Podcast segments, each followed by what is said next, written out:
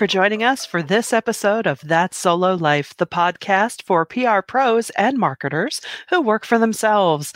People like me, Michelle Kane of Voice Matters, and my wonderful co host, Karen Swim of Solo PR Pro. Hi, Karen. It's another episode, Hello. another week. Yes. Hello, Michelle. How are you doing this I'm, week? I'm well. I'm well. As as you're listening to this, um, it is May of 2023, and things are popping all of a sudden. It's yeah. I think with the I don't know event season's coming, clients are just kind of shaking off the winter doldrums, and it's it's not a bad place to be at the moment. How about you? Same. May came yeah. in with lots of activities and lots of invitations, business and personal mm. and but it's really you know, it's an interesting time because we are still in this major period of change. Yes. And, you know, the economy is crazy. Right. Like the numbers don't match the mood. Like it's weird that inflation's declining, but when you look at those numbers, you're like, but really, is it? Yeah, I love that you said that. Like, yeah. Really? Because things still seem awfully high to me. Yeah. And the Fed keeps raising interest rates and and although there's a lot of activity, it also still feels very sluggish. Like things are just slow moving. Yes. Yeah. And so weird. It is weird. And we could probably do a whole episode on that because I'm thinking too there's there are the numbers, there's the reality out there, and then there's like you said the mood and it's like is the mood coming from what we're hearing of everything being bad, bad, bad. It's like, well, it's watchful. It may be bad, it may not be great. And I think once we get this whole debt ceiling blah blah yeah, behind us, a lot of us will exhale. It's like a global mismatch in every area of life. You know, like the Yay. Out, but it's not really warm. We're all like weird socks. raining, but the ground is still dry. Like I don't know. Like things are happening and they're not producing the results that we're accustomed to. So it's just almost like living in two dimensions. Speaking of, yeah.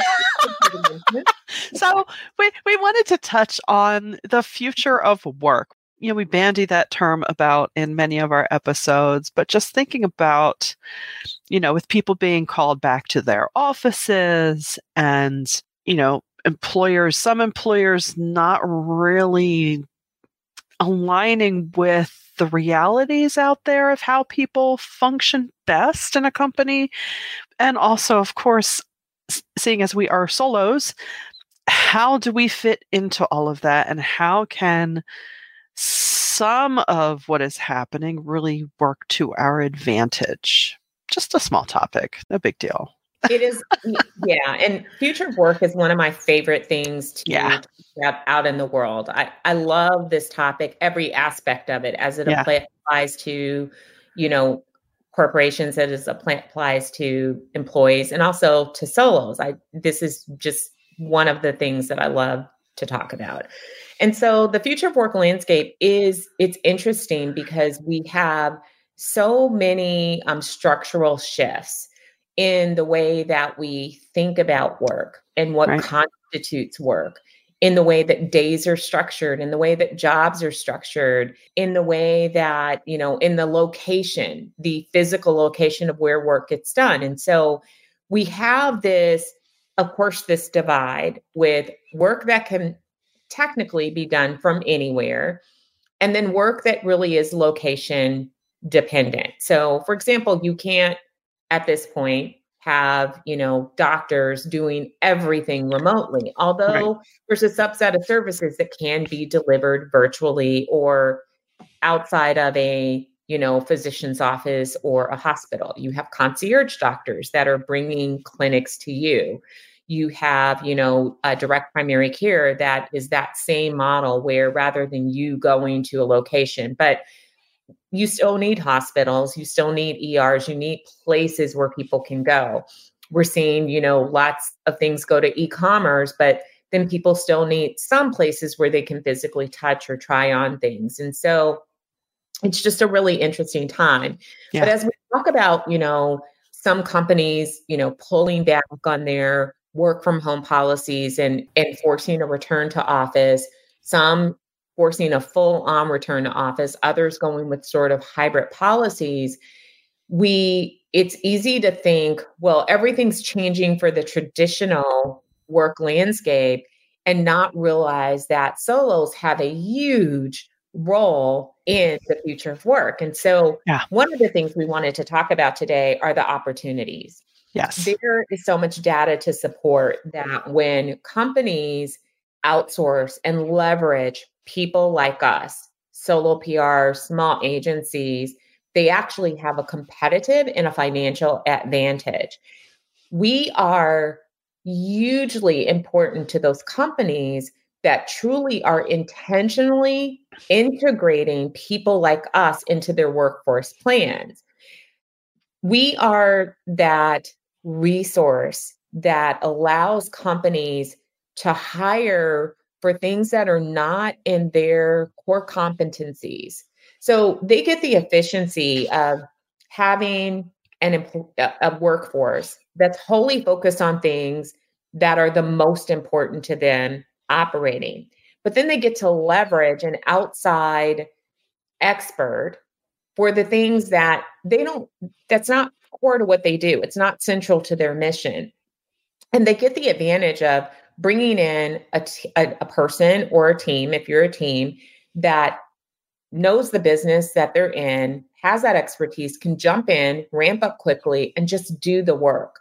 That is definitely needed as we move forward into the future and you know we see things like ai and people are like uh, you know waging war against ai it is a mistake to think that you can replace all humans with ai right. it is not a mistake to believe that ai is forcing us to think about how we use people more efficiently i think right. that's the real message of ai is that not that it replaces people but how can we make the most of human beings and what we have to offer so, for example, yes, you can use AI in your writing and you can have it, you know, use it for ideation and for draft creation and for finding sources, but you need the human creativity, the human intellect and experience to fact check, to verify, to add uh, humanity to copy. Otherwise, it'll be just dry and boring. Even when AI is trained to do your brand voice, you still need a human. Right. So I think that as we lean into that theme of optimizing human resources, solos are a huge part of that. Yeah. And we should sell that as part of what we do, but we also need to, to recognize that there are many employers who seek to be employers of choice. And part of being an employer of choice is leveraging the independent workforce. So there's space for us. And and I and I guess I say that because sometimes it can feel like we're on the outside of all of that. Right. And, and we're cool with it. Like, you know, we're cool being the the hippie kids over here doing our own thing, making our own way. But we actually do have a role in the traditional landscape that does not require us going back to corporate America, sitting in a cubicle and being, you know, told the work that we have to do and, you know, for a fixed set of hours. We we really are part of that bigger work ecosystem. Oh, completely, mm-hmm. completely. And, you know, I, I love what you're saying with optimizing, you know, efficiencies, especially when, you know, companies are really still having difficulty hiring. Now, the dark side, the Darth Vader in me feels that that could be because you aren't paying people. and maybe experiment with your wages and see what happens. But I know that's that's not everyone. But you know, if if you are short staffed or or need to add people in your core competencies, then my goodness, why wouldn't you avail yourselves of you know the gifts that a solo professional can bring you for your marketing your public relations you know i mean that's really one of my main pillars is you know i i tell clients and prospects all the time, you know, well, you're, you may be frustrated trying to do this on your own. Well, first of all, I'll gently remind you it's not your profession. and secondly, you already have a job. Like you already have plenty to fill your days with. So yeah, like don't don't feel bad about not being able to hit your marketing goals. That's why you bring in someone like a solo or a small shop. They can act as your, you know, de facto department. And that way also, I mean, let's just cut to the bare bones of it.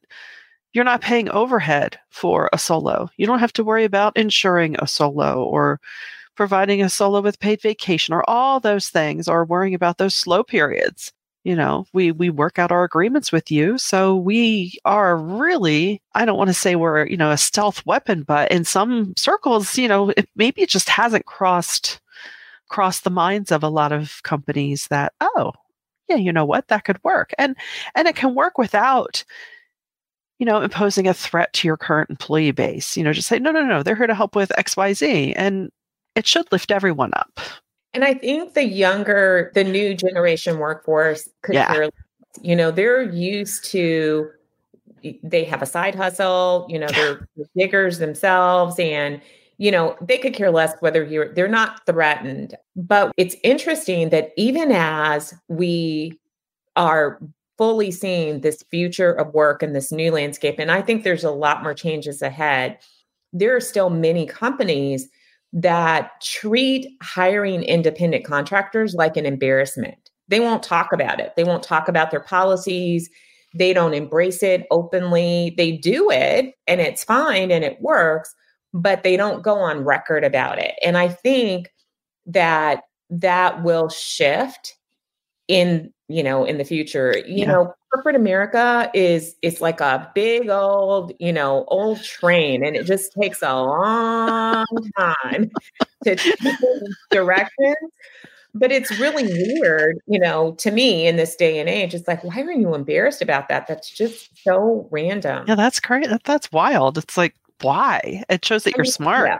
and probably for you know for public relations less so for our sector because mm hiring outside agencies has been something that has been True. done for decades and there's no embarrassment about it it's it's really the norm even when you have internal PR people or and or an internal team you right. still need outside agency help so so in our sector we don't see that embarrassment but you know I deal with this larger future of work landscape and when you're talking about other types of you know contractors companies don't want to talk about it. I promise you, they do not want to go on record and, and talk about any of it. And I hope that that changes because yeah. the more companies are willing to step up and talk about the value that they get from hiring experts and, and you're hiring people like you're scoping out work and you're hiring people to do it and you're paying them. It's just such a beautiful, simple proposition. You don't have all those extras. And as you said, Michelle, they're not having to take care of our needs. We're businesses. We're businesses who take care of ourselves. But I also want to note to any companies that are listening to us, the reality is is that please don't believe that hiring an independent or small agency means that it's going to be cheap. You're not getting a bargain in terms right. of rates. What right. you are getting is that you're saving a lot of time and money because you don't have to train them, you don't have to teach them how to do their job, and you're getting the value of not only their expertise within the sector that you're hiring them for, but you're also getting something that companies are losing, and that's institutional knowledge. Mm, so true. We've had the great resignation. So many people have come and gone. Every time somebody leaves your company, they take a little bit of the secret sauce with them. It's gone. Unless it's unless you have set up infrastructure to capture that information. You remember working and all of the little and, and even now when we work, we have shortcuts, we have hacks, we have things that mm-hmm. we know. We have things that we know about clients that we've worked with a long time. So we possess that institutional knowledge when you lose that, it's almost like starting over every time your workforce turns over. And that's happening a lot. And I mm-hmm. do not believe that that trend is necessarily going to change in the short term because you have a younger generation. As I said to my sister in law yesterday, they're comfortable meandering for a long yeah. time. Yeah. They in their 30s. And long ago, that was an age where you really were kind of settled into your career. Right. But the newer generation of workers, they're quite comfortable not having the things that we valued when we were coming up in our careers. And they're perfectly happy to go and take any job and they could care less. They don't care about owning a house. They just a lot of the things that, you know, again, were important to my generation are not important to them. And so you're going to still see turnover because they're not going to stick around for five or seven years. And so no. you're going to come in and they're going to learn those things and they're going to, you know, hopefully add some value while they're there and they're going to add some practices and they're going to leave and that's going to walk out of the door with them. Yeah. But as solos, we bring not only the the value of especially when we have those long-term relationships so we bring the value of not only preserving some institutional knowledge for your company but we work with lots of companies. And so we have the benefit of being able to to bring all of the best practices that we've been exposed to to any individual clients. This does not mean that we're giving away trade secrets. It's just that we've seen ways that things work better. So and true. so we incorporate all of those things into our work. We learn from our clients too. We see something, a process is being done well, and we adapt that. And then we're able to be more efficient for the next client. And so, you know, that that's valuable and it's a value that internal teams don't have because they're working in a singular company. They only know how things are done in their company, in their industry, and that's it. Yeah, and I'll reverse that too.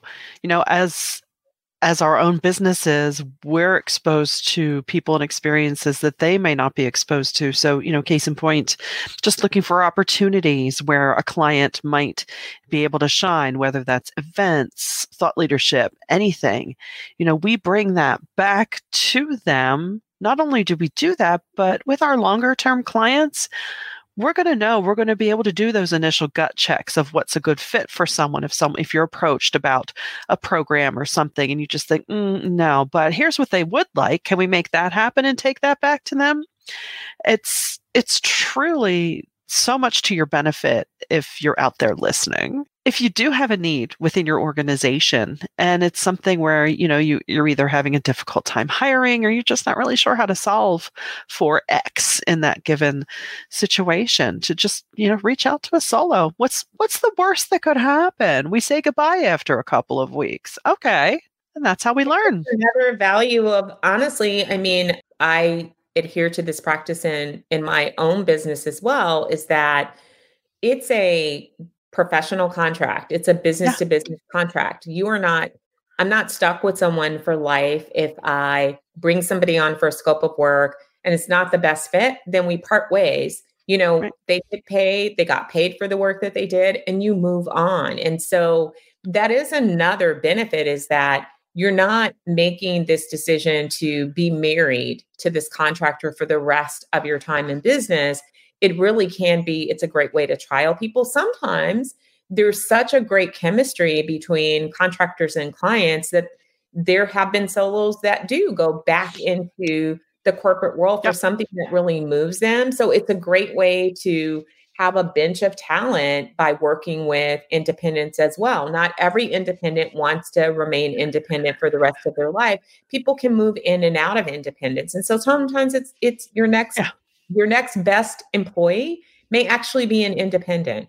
Right. So true. It's so true. So, you know, we hope this has enlightened you or made you think in new and different ways, which is always fun. And, you know, let us know. Let us know what you're thinking. Check us out, soloprpro.com. We, we definitely want to hear your feedback. So please, please, please provide it. If this was of value to you, please do share it around. And until next time, thank you so much for listening to That Solo Life.